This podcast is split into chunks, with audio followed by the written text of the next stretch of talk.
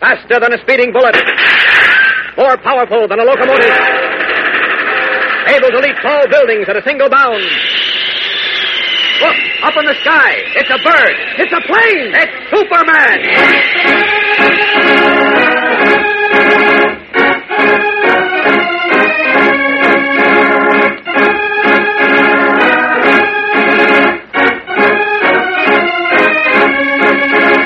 Yes, it's Superman, strange visitor from the planet Krypton, who came to Earth with amazing physical powers far beyond those of mortal men, and who, disguised as Clark Kent, mild-mannered reporter for a great metropolitan newspaper, wages a never-ending battle for truth and justice.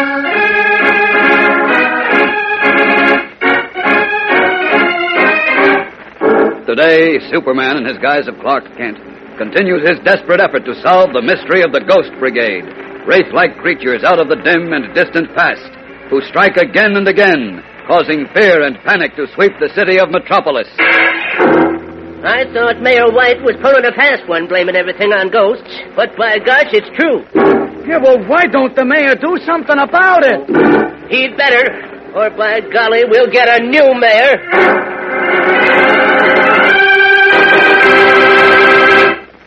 322 years ago, gang, a fellow named Peter Minuit was doing some trading with the American Indians. He was swapping beads for corn and money for blankets when the Indians, a little short on cash, offered to throw an island of theirs called Manhattan into the deal in return for $24. Peter Minuit consulted with his friends to make sure he wasn't overpaying and finally agreed to buy Manhattan. But he never dreamt that the property, the little island, would someday grow into one of the greatest cities in the world with monumental skyscrapers, subways, and stores that cover the once grassy meadows and green hills, and that the empty fields would one day house millions of people and become headquarters for the United Nations. How could he know that what he had bought for $24 would develop into the tremendous metropolis of New York City? And that it would be the result of many people working side by side, all kinds of people. Yes, New York City, as we know it today, is the result of the work of the Dutch, who first settled here, of the English and French, who came not much later, of the Protestants, Catholics, and Jews who had fled to the New World to escape religious persecution. It was the work of the African Negroes who came in slavery but remained to build freedom. Millions and millions of people from the four corners of the world, of all colors and religions and nationalities, who came to Peter Minuit's little island. They gave it their labor, their ideas, and their devotion, and they created a miracle. Yes, gang, all those people working together transformed a grassy little island into New York City, capital of the world.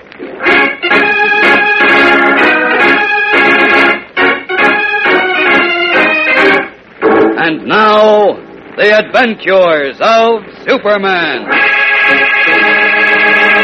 For almost a week now, the city of Metropolis has seemingly been haunted by the ghosts of villains long dead. First, the bloodthirsty pirate Captain Kidd. Then Nero, the emperor tyrant of ancient Rome. Then Geronimo, the infamous Indian chief. And now, last but not least, Lucrezia Borgia, the Italian noblewoman of the 15th century, whose specialty was murder by poison. And with each mysterious appearance of these villains risen from the dead, a catastrophe has struck Metropolis. But Superman now has a clue to the origin of the Ghost Brigade. We find him in his guise of Clark Kent, mild-mannered reporter, at the Wax Museum on the grounds of the deserted Metropolis Amusement Park. The two-story frame structure is dark and lonely, and as Kent moves silently through the dusty rooms filled with wax statues of famous people posed in amazingly lifelike attitudes, he pauses at a pedestal that had been empty at his previous visit. Now it is reoccupied by the wax figure of a woman who left her deadly mark on the pages of history, Lucrezia Borgia, the poison murderess. So, you're back, eh? Back on your pedestal. Earlier today, 50 people in a restaurant took sick because of poisoned food, and you were seen wandering around the kitchen. But that's impossible. You're made of wax. You don't live and breathe. what? That's what you think. Who said that? I did. And I know. Oh, I didn't see you behind me. Kind of sneaked up on you, didn't I? Why, yes, you did. Who are you? Never mind who I am. Who are you? And what are you doing here? I'm, I'm a newspaper reporter. You must be the watchman. Yes, sir. I take care of all these folks up here. Take care of them real good, I do. Sure you do. They look fine. You know, I'll wager you could help me. As I said, I'm a newspaper reporter. I'm looking for a story. Oh, a story, eh? Uh-huh. a story in the papers? That's right. We uh, might even use your picture. My picture, eh? Uh-huh. You see, what I want for my story is some information about these wax statues. I'd like to Just find. a minute there, son. If you want to write a good story, don't you call them statues. What? They're folks, same as you and me. Man who made 'em breathe life into into 'em. Oh, you're not serious. Now you listen. Many's the night I've heard 'em talking, right here in this room. You have? Yes, and I heard 'em get off these here stands, walk clear out of the building. Well, how could they? The door was locked, wasn't it? Mm. Through locks and doors, stop posts. Oh. Well, now tell me, did you ever come up here when they were talking or, or moving around? Yep. Once I come up to find Captain Kidd had gone away. And then, then there was Jesse James. They go away, but they always come back. Did you ever actually see them move? Last night it was. Everything was quiet. And all of a sudden, I heard one of them moving. I ducked out into the hall real quiet. And I saw this one here. The Indian, Geronimo? Yep. Saw him walk out. And then this morning, he was back again. You don't believe me, huh? Well, all I can tell you is that I've been living with these folks ten years, and I know 'em better than anyone. I say they ain't just wax statues. I say they got life in 'em.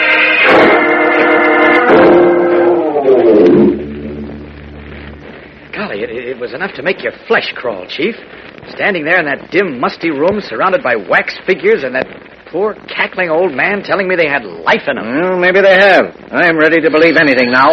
Oh, blast that phone has been ringing all day. Yes, now what? Who? No, no, I can't see him. I'm busy. Tell him I'm tied up If with... it's Councilman Hammer, you'd better see him, Chief. Why? Be smart, Chief. Huh? Oh, all right. All right, send him in. Politics. Why did I ever get into it? Why? Now, now, calm down. Don't let Hammer know you're on edge. I'm sorry to interrupt, Your Honor. No, come in, come in, close the door. Thank you. As I said, Your Honor, I'm sorry to interrupt, but I have some important matters to discuss with you privately, if Mr. Kent doesn't mind. Oh, not at all. See you later, Chief. Stay right where you are, Kent. What? In case you don't know it, Hammer, Mr. Kent is not only one of my reporters, but a close personal friend. Anything you have to say to me can be said in front of him. Very well, sir. Then I shall proceed. Go on. I'm listening. Your Honor, as you are well aware, for almost a week now, the city of Metropolis has been subjected to a reign of terror. Oh, now that's a little strong, don't you think, Mr. Hammer? There have been a few unfortunate accidents, but that's all. Oh, that's all, is it? You call ghosts haunting the city an accident? You call... Just a moment. You- What about the invasion of Metropolis by gangsters and racketeers? The tailor shop that was blown up this morning because the proprietor refused to pay for protection. You call that an accident? You who supposedly drove the rackets out of the city? I did drive them out. I put Mike Hickey behind bars. I cleaned up the Metropolis from stem to stern. Unfortunately, sir, it's dirty again. Extremely dirty. And I've come to tell you, as chairman of the Special Investigating Committee of the City Council, I am about to recommend that you be impeached, removed from office, and a new mayor elected, unless... Why, you low Just down... a minute, Chief. Just a minute. Unless what, Mr. Hammer? Unless Mr. White agrees to appoint me his deputy mayor with full powers to act in the event, uh, let us say, he should leave the city for a vacation. What? If I am so appointed, I will report to the city council that my investigation has completely exonerated his mayor. Well, look here, Hammer. What are you trying to do? Make a deal with me? I suppose you might call it that? Well, you know what I call it? The slimiest piece of political skullduggery I've ever heard of. And unless you'd like your nose pushed into the back of your head, I'd advise you to get out of this office and stay out. Don't you lay a hand on me, don't you dare! Get out, I said, get out! I'm getting out, but only temporarily. I'll be back, Mr. White, as the new mayor of Metropolis. As for you, you cooked your goose. You're through. You're finished. You're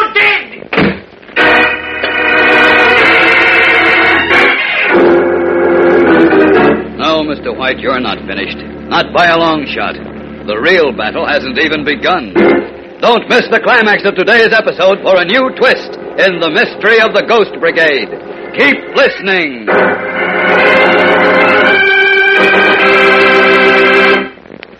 Gang, 25 years ago, in 1923, the first non-stop transcontinental flight was made. To Americans, that flight was something tremendous, almost unreal. Imagine flying across America in only 27 hours. That was speed, fellas. That was traveling. Well, non-stop transcontinental flights are old hats today, but the new transcontinental speed record isn't. Two years ago, Colonel W.H. Councill flew a P-80 jet-propelled monoplane from New York to Los Angeles in 4 hours, 13 minutes, and 25 seconds at the fantastic speed of 580 miles an hour. Can you imagine that? Almost the same course that it took 27 hours to fly in 1923 can be flown in 4 hours today. Well, gang, there's no two ways about it. The world has shrunk since 1923. That's why people say we're all living in each other's backyards. From China, France, India, Palestine, it's all just a hop, skip, and jump right to your door. Grab a plane and you're there in no time. Now, we all know that to keep peace in our own backyard, we've got to stay in good terms with our neighbors. Who likes angry hollering over the fence or bike tires without air in them? Nobody. And that's what happens when neighbors quarrel. Well, the same thing goes on internationally, too. Every country is our next door neighbor now, and if we want to keep peace, we've got to stay in good terms with them all. Neighbors can be awful pains in the neck if they're always squabbling, but swell fun if they're real friends. So let's do all we can to preserve peace among the peoples of the world.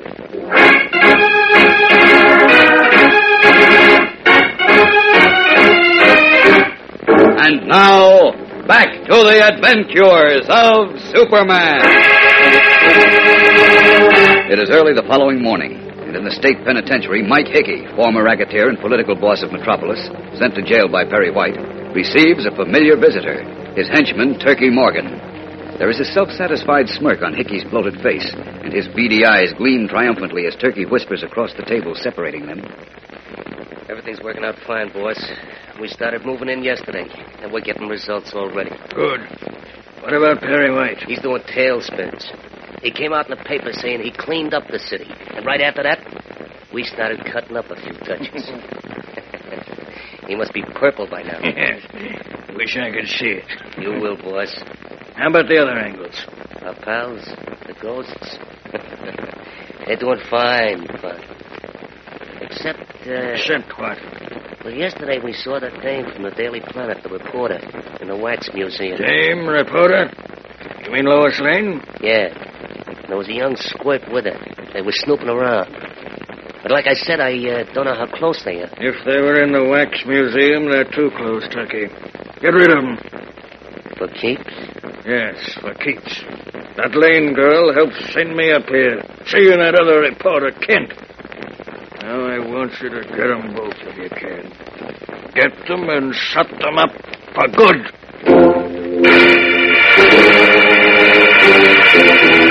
Mike Hickey has issued a deadly order. Turkey Morgan nods obediently. Even in prison behind bars, Hickey is a power to be feared. And now his murderous venom is aimed at Lois and Jimmy. Gang, tomorrow Superman finds himself in an utterly hopeless position. So don't miss it.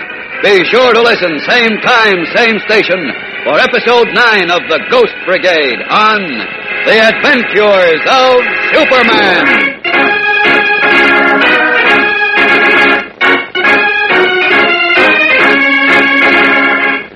Superman is a copyrighted feature appearing in Superman DC Comics magazine and is brought to you Monday through Friday at the same time. Watch for the Superman Adventure serial soon to be shown at your local movie theater. This program came from New York. Stay tuned to your mutual station for Captain Midnight, which follows in just a moment. And right after Captain Midnight, you will hear Tom Mix and his Ralston Straight Shooters. This is the Mutual Broadcasting System. Welcome back. Well, I wasn't surprised by the Lucretia uh, Borgia revelation, but I do like how they're deepening the sense of mystery in this story. Also, uh, I like the poem in the first, uh, in episode seven at the first commercial break. That was, uh, really clever and, uh, thought provoking. And uh, when Perry White lost it on the uh, guy from the city council, it was the first time he's lost his temper where I felt this is just totally appropriate and you go at him, Perry. Alright, well we'll find out what happens. Join us for part 9 on Sunday. In the meanwhile, send your comments to adam at adamsweb.us and be sure and rate the show on iTunes. But from Boise, Idaho, this is your host, Adam Graham, signing off.